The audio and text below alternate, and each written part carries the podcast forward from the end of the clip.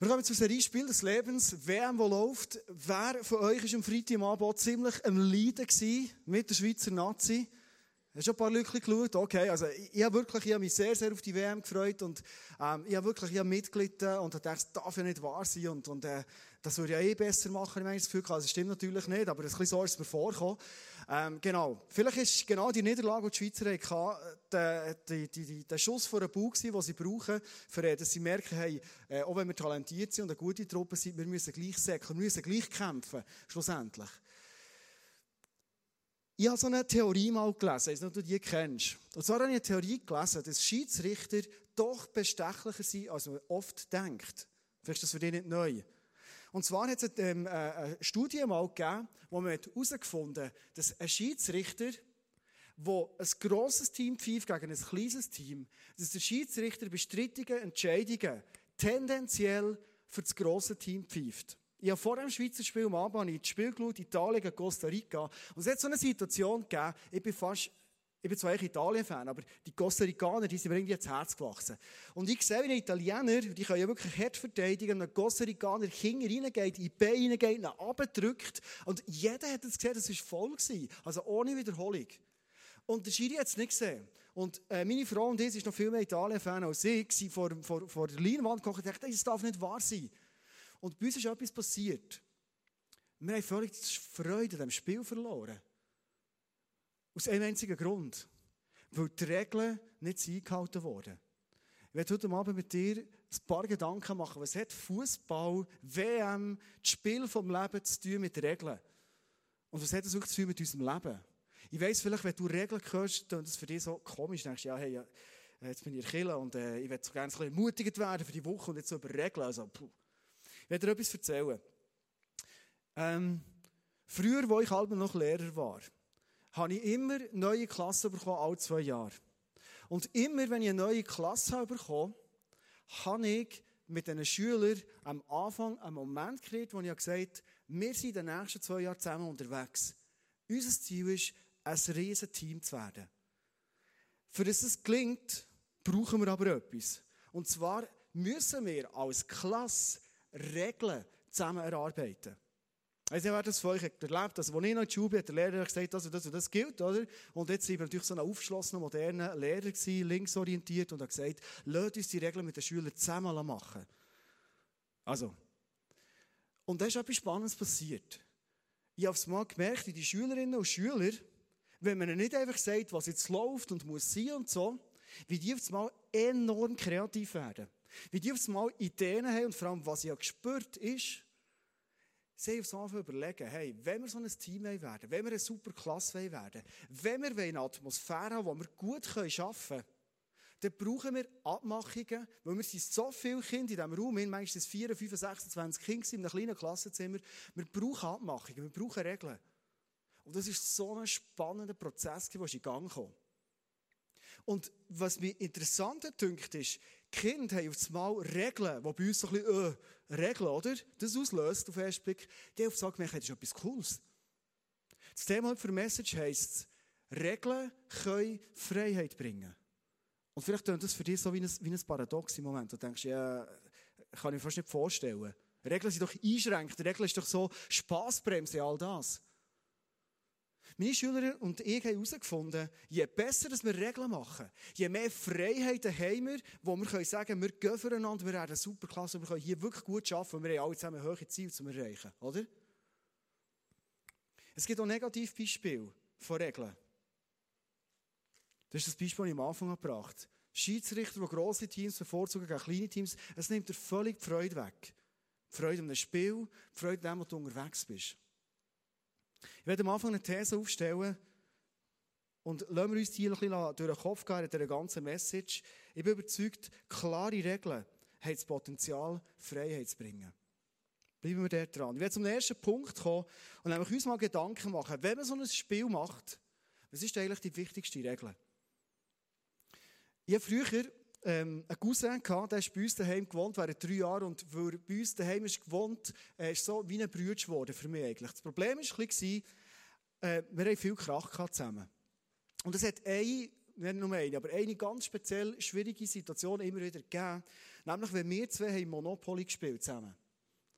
Ähm, ich, ich muss auch nicht gar nicht das ganze Palette aufstellen, wie wir haben beschissen und einander über das Nest. Also, das ist kein Thema. Aber einfach, es hat so Momente gegeben, und du kennst vielleicht, wenn du Monopoly schon hast gespielt, du merkst, jetzt hast du keine Chance mehr. Der hat alles gekauft und du hast kein Geld mehr und er nimmt die aus nach Strich und Faden und du fühlst dich so richtig mühsam und, und, ah. Und dann weiss jetzt mal einen Moment gegeben, ich glaube fast nur einmal, wo ich mal am Drücker war. Wow, mein grosser Cousin Hey, jetzt, jetzt habe ich das Fürchten gelernt. Ich habe gekauft, ich habe verpfändet, ich habe reingenommen. Er musste zahlen, ich habe bauen, ein Hotel. Und zudem haben wir zwei Hotels drauf, also gar nicht mehr das darf. Aber wir haben es einmal gemacht, es gibt viel Geld. Und er hat so richtig gefackt. Und ich habe gesehen, wie mein grosser Cousin, der immer so schadenfreudig gelacht hat, schwitzt. Und auf einmal selbst seine Tricks, die er hatte, wenn ich aber auf das WC bin, schnell heute in den Deckel gelüpft und ein paar Nötchen vorgezogen, die ich nicht gesehen habe, selbst das hat ihm nicht mehr gebracht. Wo ich es gemerkt wenn er die Nötchen unter vorgezogen habe, ich gewusst, hey, warte noch mal, die musst du eh mir geben. Ich habe das so genossen. Kennst du die Momente im Spiel, wo du merkst, alles läuft für mich. Alles läuft für mich. Was ich beim Monopoly-Spielen gemerkt habe, und ich glaube, das ist eine Regel, die für uns das Leben ganz viel ist, das ist im Fußball auch so, wenn ich ein Winner werden will, dann heisst es, ich muss mutig sein, ich muss eine gewisse Offensivität haben, sonst komme ich gar nicht her. Also im Monopoly ist es so, du musst das Zeug kaufen, du nicht viel Geld hast, aber du musst breit werden, Ländereien haben, Strassen haben, das brauchst du alles zusammen. Du kennst es wahrscheinlich. Ich habe im Monopoly-Spiel aber etwas anderes auch gelernt. So cool, dass der Moment ist, wo du wieder King dort hockst, voll Geld hast, er ist am Verhungern, am Verdursten, am Verarmen und alles am Verpfänden und nur noch am Schuld aufschreiben und die Welt liegt dir zur Füße. Merkst du es mal, irgendwann ist das Spiel fertig. Irgendwann heisst es, okay, wir sind durch, er hat kein Geld mehr. Und irgendwann landet alles, was du gespielt hast, in der Kiste. All das Geld gehst zurück. Ich weiß nicht, ob das für dich ein bisschen makaber tönt, wenn ich jetzt sage, das Leben, das wir bekommen haben, das wir auskosten offensiv sein, kaufen, handeln damit. Jesus, wenn immer wieder sagt, koste das Leben auf, ich gebe dir das Leben in der Fülle, ist wirklich makaber, zu sagen, aber auch das Leben, das du nicht bekommen hast, am Schluss landet alles wieder in der Kiste. Und die Frage heute Abend ist die, und ich glaube, das ist die wichtigste Regel, ist immer wieder zu überlegen, was nehmen wir denn schlussendlich noch mit? Weil du und ich, wir gehen wahrscheinlich von dem aus, sind wir uns einig, wir sind Ewigkeitswesen. Irgendwann ist die Zeit hier auf dieser Welt fertig und wir nehmen nicht viel mit für die Ewigkeit hinein. Alles andere, was im Moment so wichtig ist, all die Nötchen dem Monopoly sind gelegen, all die Hotels, die ich hatte, ich wusste, es kommt alles in die Kiste. Alles, was ich habe, in meinem Leben, alles, was du hast, wo du dich daran freust, all die Geschenke, die du bekommen was du erarbeitet hast. Und ich sage nicht, dass es schlecht ist. Ich habe Freude daran, unbedingt. Aber wie ist es wichtig zu überlegen, irgendwann landet alles wieder in der Kiste. Du kannst genau nichts mitnehmen. Der Karren bleibt da. Wer sich Erben darum streiten, weiß es nicht, je nachdem, was du hast. Das Haus bleibt da. Sogar Angehörige lässt zurück. Das schöne Aussehen musst du da lassen. Hat mich extrem hart. Alles lässt da. Alles. Wir alle zusammen, wir sehnen uns tief uns sind nach dem Ewigen, nach dem Gott. Und oft ist es so, dass wir die Sehnsucht probieren zu stillen mit Sachen, die scheinbar im Moment für uns so wichtig sind, die uns beglücken. Aber manchmal ist es wichtig, einen Schritt weiter zu überlegen und zu überlegen, was ist die wichtigste Regel? Am Schluss landet alles wieder in der Kiste. Was nehmen wir mit? Wir haben letzten Sonntag die Serie gestartet und ich habe dort einen Gedanken hineingegeben, den ich nicht mehr genau ausgeführt habe am Schluss. Aber ich werde ihn heute wieder aufnehmen. Zusammen mit einem Vers, den ich letzten Sonntag gelesen habe. Und zwar ist es der Aspekt, was du mitnimmst, ist das, was du auf der Erde schlussendlich bist, dein Charakter. Es gibt Bibelstellen, verschiedene, die darauf hinweisen, dass das Einzige, was du nicht mitnehmen, eigentlich der Charakter ist, der sich gebildet hier. Und das ist nicht fertig sondern wir machen uns parat. Lasst uns heute nochmal Römer 8, 29 lesen. Was steht, schon vor aller Zeit hat Gott die Entscheidung getroffen, dass sie ihm gehören sollen. Also, dass du da bist, dass du den Jesus kennst oder im Kennenlernen bist, Da hat Gott eine Entscheidung getroffen und gesagt, weißt du, du bist mir so was von wichtig. Mit dir wünsche ich mir eine Beziehung. Das ist eine Entscheidung, die Gott hat getroffen. Und jetzt hat er einen Plan. Darum hat er auch von Anfang an vorgesehen, dass ihr ganzes Wesen so umgestaltet wird, dass sie seinem Sohn gleich sind. Ich werde heute Abend mit dir ein paar Gedanken machen über Jesus.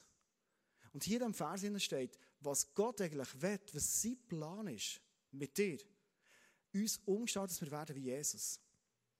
Ich weiß, dass du meinst extrem hoch, weil Jesus, meine, Jesus, das war der Sohn von Gott. Hey, der hat alles richtig gemacht. Er hat dient, er hat sich verschenkt. Am Schluss ist er ins Kreuz gegangen. Er hat, er hat den Leuten vergeben, er ist aber auch knallhart mit der Wahrheit. Jesus, so ein riesen Vorbild. Und Gott sagt dir, weißt du was? Ich werde bei allem, was du erlebst, werde ich dich total umgestalten, dass du wirst wie mein Sohn. Wenn wir uns heute Abend Gedanken machen über Regeln, glaube ich, dass Regeln oft der Spiegel sind. Oft vielleicht auch der Stolperstein sind oder die Momente sind, wo wir irgendwo anschlagen in unserem Leben und merken, okay, eigentlich gibt es da gute Überlegungen, Regeln, wo sich Menschen haben überlegt, Gebot, wie Gott es uns hat gegeben. Und er hat gesagt, weißt du was, das ist zu eurem Besten. Und die Frage ist, warum putschen wir dort manchmal an? Warum kommen wir dort manchmal nicht weiter? Warum haben wir manchmal die Tendenz zu sagen, hey, was ist mit diesen blöden Regeln? Können wir das nicht irgendwie umgehen? Wenn ich mir bewusst bin, dass schlussendlich alles, was hier ist, wieder in der Kiste landet. Dass niemand etwas besitzt hier, sondern alles, was du hast, das ist so ein Geliehensein. Und du gehst es am Schluss wieder zurück. Dann macht unser Blick auf das Leben auf das Mal ganz einen anderen Fokus. Ich werde zu einem zweiten Punkt gehen, und zwar zu einem Punkt, um was geht es wenn ich mich an Regeln halten soll? Die Schüttler gehen auf den Platz, der Schiri pfeift an und jeder weiß genau, wie es läuft. Und trotzdem siehst du Situationen, es wird gespielt, es wird gekämpft und irgendwie auf Mal gibt es einen Zweikampf, du siehst genau, der Verteidiger, der geht mit dem Stürmer extrem wild um und am Schluss macht er einfach so, oder? Quasi zum Schiri und so, wow, und, und dann kommt der Schiri zu ihm, gibt ihm gelbe Karte, er macht das so und, und sagt, ja, ey, und am Schluss lächelt er und sagt, ja, ey, der Schiri kommt nicht raus. Und jeder weiß und er am besten, ich habe es voll gemacht. Logisch habe ich gekämpft, logisch hat der andere auch gedrückt, aber ich habe gefolgt. Einfach so. Ich werde bei diesem Punkt bei dir, äh, mit dir zusammen jetzt nicht auf Punkte eingehen, wie werden wir so kleinlich mit Regeln. Weil Gesetzlichkeit, das weißt du und ich, das ist etwas vom mühsamsten, was es gibt. Das ist überhaupt nicht das, was ich raus will. Jesus war brutal gegen Gesetzlichkeit. Jesus hat immer gesagt, wenn es euch nur noch um die Regeln geht, dann hat er nicht verstanden, was eigentlich dahinter ist. Hinter jedem Gesetz, hinter jeder Regel, hinter all den Ideen, die uns auch Gott gegeben hat, mit dem Gebot, steht die Liebe von ihm dahinter und er sagt, ich will das Beste für dich. Wenn er sagt, hey, hört auf am Sonntag noch bügeln, macht am Sonntag mal Ruhetag und, und chillt und, und geht in die Kille und genießt meine Gegenwart, all das. Dann sagt das Gott nicht für uns eine Regel aufstellen, dass wir nicht dürfen bügeln am Sonntag oder sonst um eine Woche da, du kannst du sonst mal Sonntag machen oder eine Woche unregelmäßig schaffst. Sondern er sagt, hey, wenn du das nicht mehr machst, die ausruhen, ausspannen, wenn du morgen aufstehst, dann weißt, hey, heute muss ich nichts machen. Dann wirst du mal darunter leiden, Burnout haben, was auch immer. Hinter jeder Regel ist die Liebe von Gott dahinter. Also lasst uns heute viel mehr überlegen, warum haben wir Menschen manchmal Tendenz, Regeln, die wir eigentlich wissen, die sind gut. Warum probieren wir manchmal so darum umzuschleichen? Weißt du, so ein bisschen, so, äh, ja, einfach, du tust es schon ein bisschen beherzigen, aber irgendwie so ein bisschen, ein bisschen halbers, oder? Warum gibt es so viele Sportler, die doppen? Warum gibt es so viele Leute, die selbst mit einem Monopoly spielen, beschissen? Warum? Was mir noch spannend dünkt, ist, wenn wir den Sport anschauen, wir reden über Weltmeister, über Europameister, über Olympiasieger, über Champions. Das hat alles einen Namen. Es gibt aber keinen Namen für Leute, die unglaublich ehrlich sind und Regeln einhalten. Also es gibt den Fairnesspreis, okay, das ist so. Äh, wer hat den Fairnesspreis in der letzten EM gewonnen? Wer weiß es noch? Niemand. Vielleicht weiss es jemand. Also ich weiß es nicht. Aber es gibt nicht mal eine Benennung für Leute, die ehrlich sind und Regeln einhalten. Das gibt es nicht. Es gibt keine Olympiaregeln einhalten oder so, mit der Goldmedaille. Das gibt es nicht. Für alles andere kennen wir Begriffe. Regeln die können relativ einfach umgangen werden. Und manchmal, also ich kenne das, da fühlst du dich relativ gut dabei.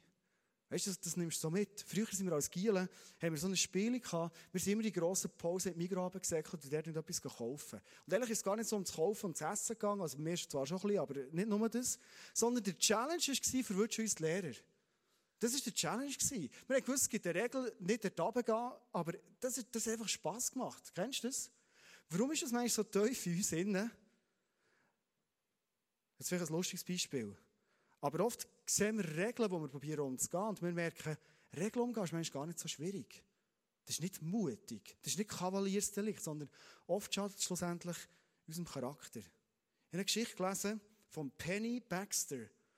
Der Penny Baxter, der hatte einen Jagdhund. Und der Penny Baxter hat herausgefunden, wie er sogar, wenn er die Wahrheit sagt, die Leute anlügen kann.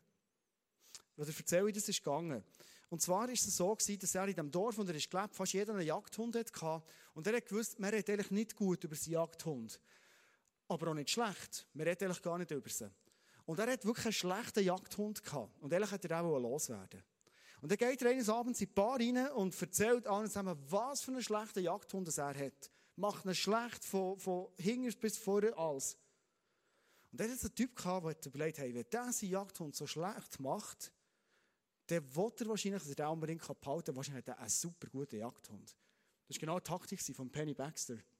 Am nächsten Tag steht der Kollege vor der Tür mit einem Gewehr in der Hand und sagt, komm, wir machen einen Tausch, du kannst meine beste Knarre haben, bitte gib mir die Jagdhund. Und der Penny sagt, hey, so ein mieser Hund, so ein mieser Köter, nee, ja nicht, Finger weg von dem. Und der andere sagt, weißt du, wenn mir jetzt nicht gibst, ich stille in der Nacht. Und er hat tauscht. Der Penny Baxter hat genau erreicht, was er wollte. Und sein Sohn schaut nach und sagt, Daddy, du hast alles richtig gesagt, du hast voll die Wahrheit gesagt. Die Antwort von Penny Baxter war die. Meine Worte waren geradeaus. Aber meine Absichten, die ich hatte, waren krumm wie der Oklahoma-Fluss. Wir können probieren, Regeln ein bisschen zu beugen, zu umgehen, zu frisieren. Und meistens kommen wir durch. Wir können sogar etwas vormachen. Einander. Wir sind sogar Weltmeister in dem, uns selber etwas vorzumachen, uns selber zu belügen. Der Punkt ist der, unsere Integrität, die können wir nie umgehen. Der Aristoteles hat mal einen Satz gesagt, den finde ich spannend. Die Kernfrage ist nicht die, was wir tun sollen, sondern was für ein Mensch wir werden sollen. Die Kernfrage ist nicht die, was wir tun sollen, sondern was für ein Mensch wir werden sollen. Darf ich mal so locker vom Hocker in Rubin fragen, gibt es hier Leute da innen, ich hoffe es ganz schwer, die noch nie gelogen haben in ihrem Leben? Noch nie. Schnell die Hand auf. Ich, ich sehe, ich sehe nicht. Gibt es Leute, die nie gelogen? Was? Noch nie gelogen? Niemand hat noch nie gelogen, aber wir sind eine Kirche, Christen und so, oder? Gibt es Leute, die in den letzten fünf Jahren nie gelogen haben? Und sagen, wir der Toni auch die Hände aufhaben. Der hat es wirklich gegeben. Also, wer jemand der Toni, oder? Du merkst jetzt mal, weißt du, das Lügen, wenn es als so Regeln umgehen ist, Regeln vor Ehrlichkeit, das ist bei uns relativ nach. Also, wir kennen das. Jetzt können wir uns überlegen, du, ja, wenn wir ja alle ein bisschen unehrlich sind, wenn wir alle so ein bisschen mit der Wahrheit relativ locker umgehen, warum machen wir das so Sachen daraus? Warum machen wir heute eine Message über das Ganze?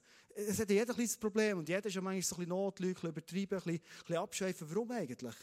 Politiker machen so, die machen Wahlversprechen und schlussendlich pff, halten sie nichts. Monopoly spielen und beschissen, wir kennen es. Telefonverkäufer, alte Leute probieren es beschissen. Alle machen doch das. Warum machen wir so ein Thema daraus? Offenbar selbst bei Christen ist es so.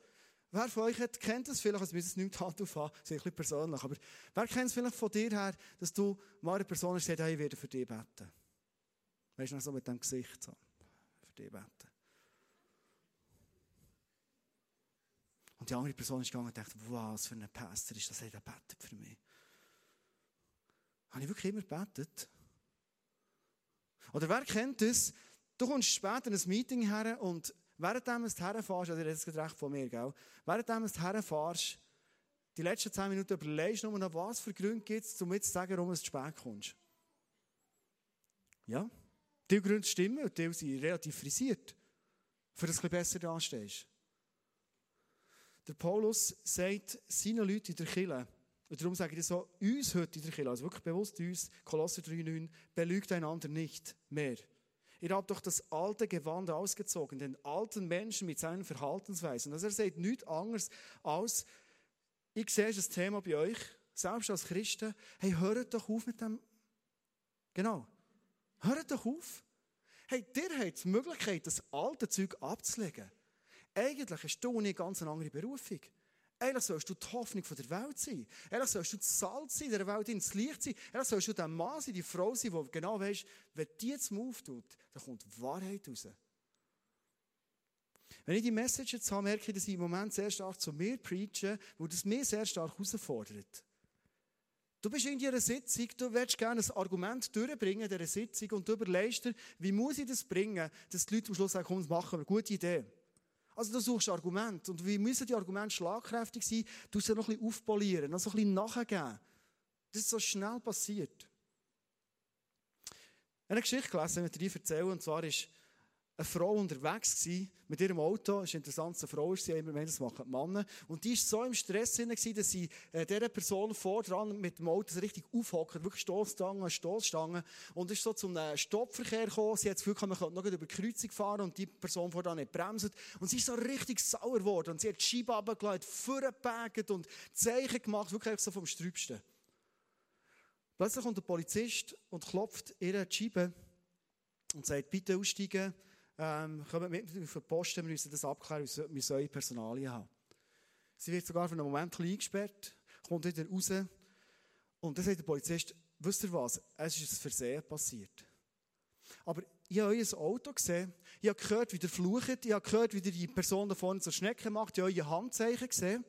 Und dann sehe ich hinter auf dem Auto, kennst du Jesus? Komm mit in die Kirche, entscheide dich fürs Leben. Und ein grosses Fischchen war noch dran. Und für mich war klar, das Auto ist gestohlen.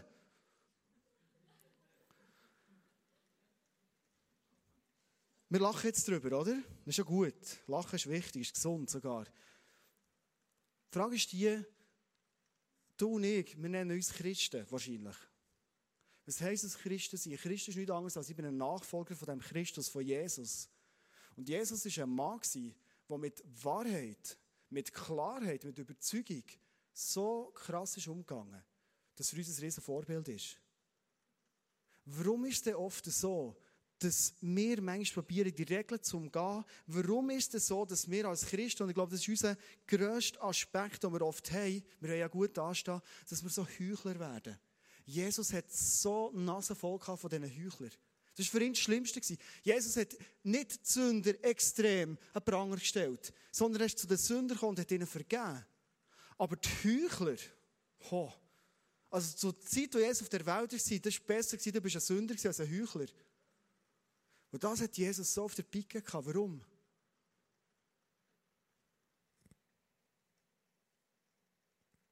Wir tun uns oft so gut darstellen, weil es uns wichtiger ist, wie wir bei den Leuten ankommen, wie wir kurzfristig abschneiden, ob wir irgendwie Schmerz oder irgendwie eine Schimpftirade umgehen. Das ist uns oft wichtiger als die Frage, ist es wirklich die Wahrheit? Habe ich meine Integrität wirklich gewahrt? Ist mein Charakter wirklich sauber? Das hat Jesus so auf der Pike gehabt.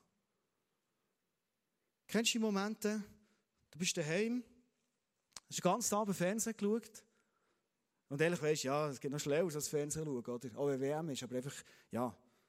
Und dann hörst du das Autofahrt suchen von deiner Frau und du denkst, ja, das ist eine Frau, ja, einfach Fernsehen geschaut. Dann nimmst so aus der Schublade aus das Buch, du den Fernseher abstellen und du im Buch lesen. Und sie kommt her und sagt, hallo Schatz, hey, geht's gut? Schön Abend, ja, ich habe ein bisschen gelesen. So, zwei Minuten. Das sage ich natürlich nicht. Und du stehst so gut da und bist ein brutaler Heuchler. Ein brutaler Heuchler.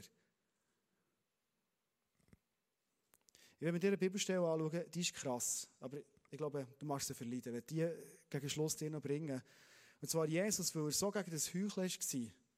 Weil er aber auch so dagegen war, dass wir unser Leben einsetzen, als Christen, für eigentlich Böses zu tun.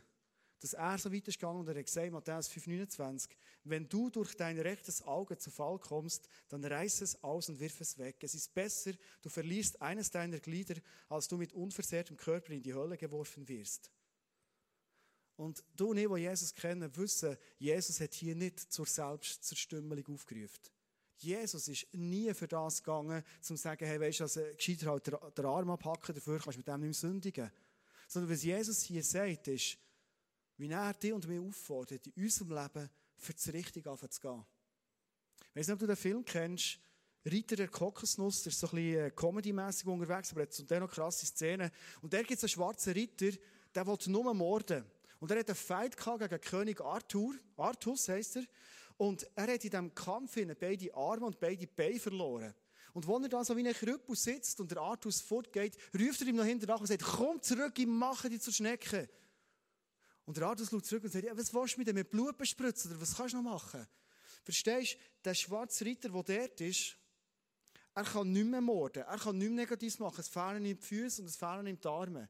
Aber in seinem Herzen ist er immer noch Mörder. Das ist vielleicht ein krasses Bild. Ich würde gerne ein bisschen zurückkommen, wieder auf den Boden kommen. Aber ich glaube, der Erkenntnis aus diesen krassen Bildern ist das, es geht nicht um unsere Hände und um unsere Füße, sondern es geht um unser Herz. Die Frage für mich, für dich heute Abend ist das, was habe ich für ein Herz? Für was lebe ich? Für was gehe ich? Gehe ich für mich kurzfristig gut dastehen? Oder gehe ich für das, was ich überlege, überzeugt bin und weiss, das ist das Richtige? Ich werde zum Schluss mit dir eine Definition lesen.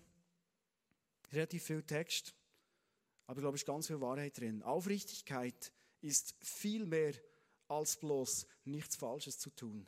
Es bedeutet, jemand zu werden, der das Richtige tut.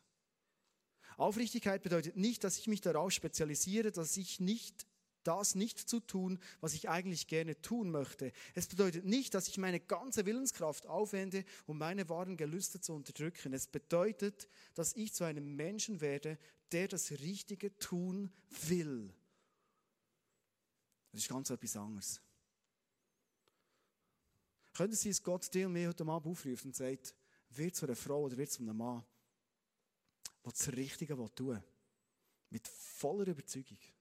Und die Überzeugung ist so hoch, dass du sagst, hey, auch wenn es kann sein, dass ich zwischen ihnen nicht so gut dastehe. Auch wenn es vielleicht sogar so weit kommt, dass ich mein Gesicht verliere. Ich gehe in meinem Leben für das Richtige. Ich habe Geschichten gehört von Männern, die in ihrem Leben über Jahre ankämpfen gegen Pornografie und sagen, hey, ich will ja das eigentlich gar nicht. Und der Punkt ist der, irgendwann hat es einen Entscheid in ihrem Leben gegeben, oft, wenn ich mit so Leuten rede, wo sie entschieden haben, sagen, hey, wie man Sex lebt, sei es in Gedanken oder wo immer, spielt echt gar nicht so eine Rolle. Das kannst du irgendwie leben, was Spass macht. Und dann Entscheid, wo, wo du hast gefällt, wo du hast gesagt, ja, das, das deklariere ich als richtig, gegen den bist du am Ankämpfen. Und zwar auf alle Brutale. Und du nicht kennst, so wenn du meinst, gegen Sachen ankämpfst in deinem Leben, die du eigentlich gar nicht willst, ist es manchmal wichtig, zurückzuschauen und anzuschauen und zu sagen, was deklariere ich in mir, in meinem Leben eigentlich für richtig?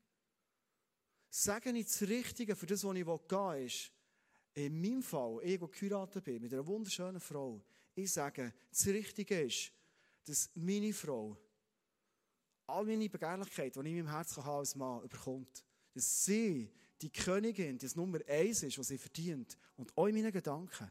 Für das will ich gehen. Ich will so weit gehen, dass sie das spürt. Und du merkst, du bist in deinen Gedanken ganz anders am Umgehen. Du gehst für das Richtige. Du musst nicht gegen das kämpfen, das du eigentlich gar nicht willst, aber eigentlich halt schon irgendwie in deinem Kopf schon noch einen gewissen Reiz hat. Sondern du sagst, ich habe mich entschieden, ich gehe in meinem Leben für das Richtige. Und diese Situation, das Beispiel kannst du anwenden auf etwas in deinem Leben. Werde zum Schluss den dritten und letzten Punkt bringen, der heisst, was ist denn, wenn wir Regeln brechen? Weil wir sind Menschen, wir sagen oft über uns, wir sind doch schon in Ordnung. Es ist doch schon gut. Ja, meine, hey, ein bisschen und so. Also kommt, äh, tun wir doch nicht so, oder? Und ehrlich wissen wir ganz genau, hey, wir sind manchmal einfach falsch. Punkt, Schluss. Ich bin manchmal einfach falsch. Und ich merke je mehr, dass ich oft mit dem Heiligen Geist rede und er mir Sachen aufzeigt, staune ich manchmal, wenn ich über Jahre an Orten falsch war. Ganz Punkt einfach. Die Frage ist, was für eine Kultur leben wir? Wie wir mit so Regelbrechen umgehen. Weil wir können ja eine Kultur entwickeln, dass wir Leute zu Heuchler machen. wenn wir eine Kultur haben, wo Fehler machen nicht erlaubt ist, wenn wir eine Kultur haben, wo wir sagen, ja, also wenn du Christ bist, dann liegt das nicht mehr drin in deinem Leben. Aber das müssen wir gar nicht reden, oder? Dann entwickeln wir eine Kultur vom Heucheln. Und was ich mir wünsche, und das kann ich nur beeinflussen, bei mir, in meinem Umfeld, in meiner Familie, bei den engsten Leuten, aber ich wünsche mir das für uns in der Kirche noch, dass wir eine Kultur haben, wo man Fehler machen darf, wo man über Fehler darf reden und auch, wo man zu Fehlern darf stehen. Und in dem Moment, wo du eine Person wie wie hast, in dem Moment, wo du mit einer Person unterwegs bist und die erzählt dir von Fehlern in deinem Leben, dass du und ich mir uns bewusst sind, wie ist Jesus mit uns umgegangen, mit unseren Fehlern. Hast du schon mal erlebt, dass Jesus dir Vorwürfe gemacht hat aufgrund von deinen Fehlern? Wenn du das kennst, die Gedanken, das war nicht Jesus, sondern wahrscheinlich der Find, der dich anklagen kann. Jesus macht dir nicht Vorwürfe wegen deinen Fehlern, sondern Jesus sagt, hier, ich schenke dir meine Gnade. Und und ich, wir sind aufgefordert, eingeladen, die Kultur zu prägen von der Gnade. Mit Gnade zu begegnen. Dort, wo Leute sagen und herkommen und sagen, hey, weißt du was, ich war wirklich falsch. Gewesen. Ich habe Regeln gebrochen. Dass nicht Enttäuschung überkommt, Vorwürfe, oder man kann es noch ein bisschen christlich verpacken, so ein bisschen, äh, ich weiß gar nicht wie. Meistens ist es noch schwierig, christlich reagieren. Aber das Wichtige reagieren ist Gnade. Bin ich dann bereit, um zu sagen, hey, schau, ich habe Fehler gemacht in meinem Leben und du hast offenbar Fehler gemacht, du hast dich vorgebracht. Komm, lass uns mit dem zu Jesus kommen, vor das Kreuz kommen und lass uns ablegen. Und Gnade ist da für dich. Ich glaube, wenn wir das leben, ganz konsequent, ich glaube, wenn das unsere Art von Umgang ist miteinander, wenn wir auch zusammen über Fehler von uns reden können, über unsere Schwächen, wenn das ein Thema ist, wie das Paulus sagt, du deine Schwächen nicht für, äh, äh unter den Teppich würfeln, sondern nimm es auf, mach es um ein Thema. In der Small Group, du zusammen als Mann und Frau unterwegs bist.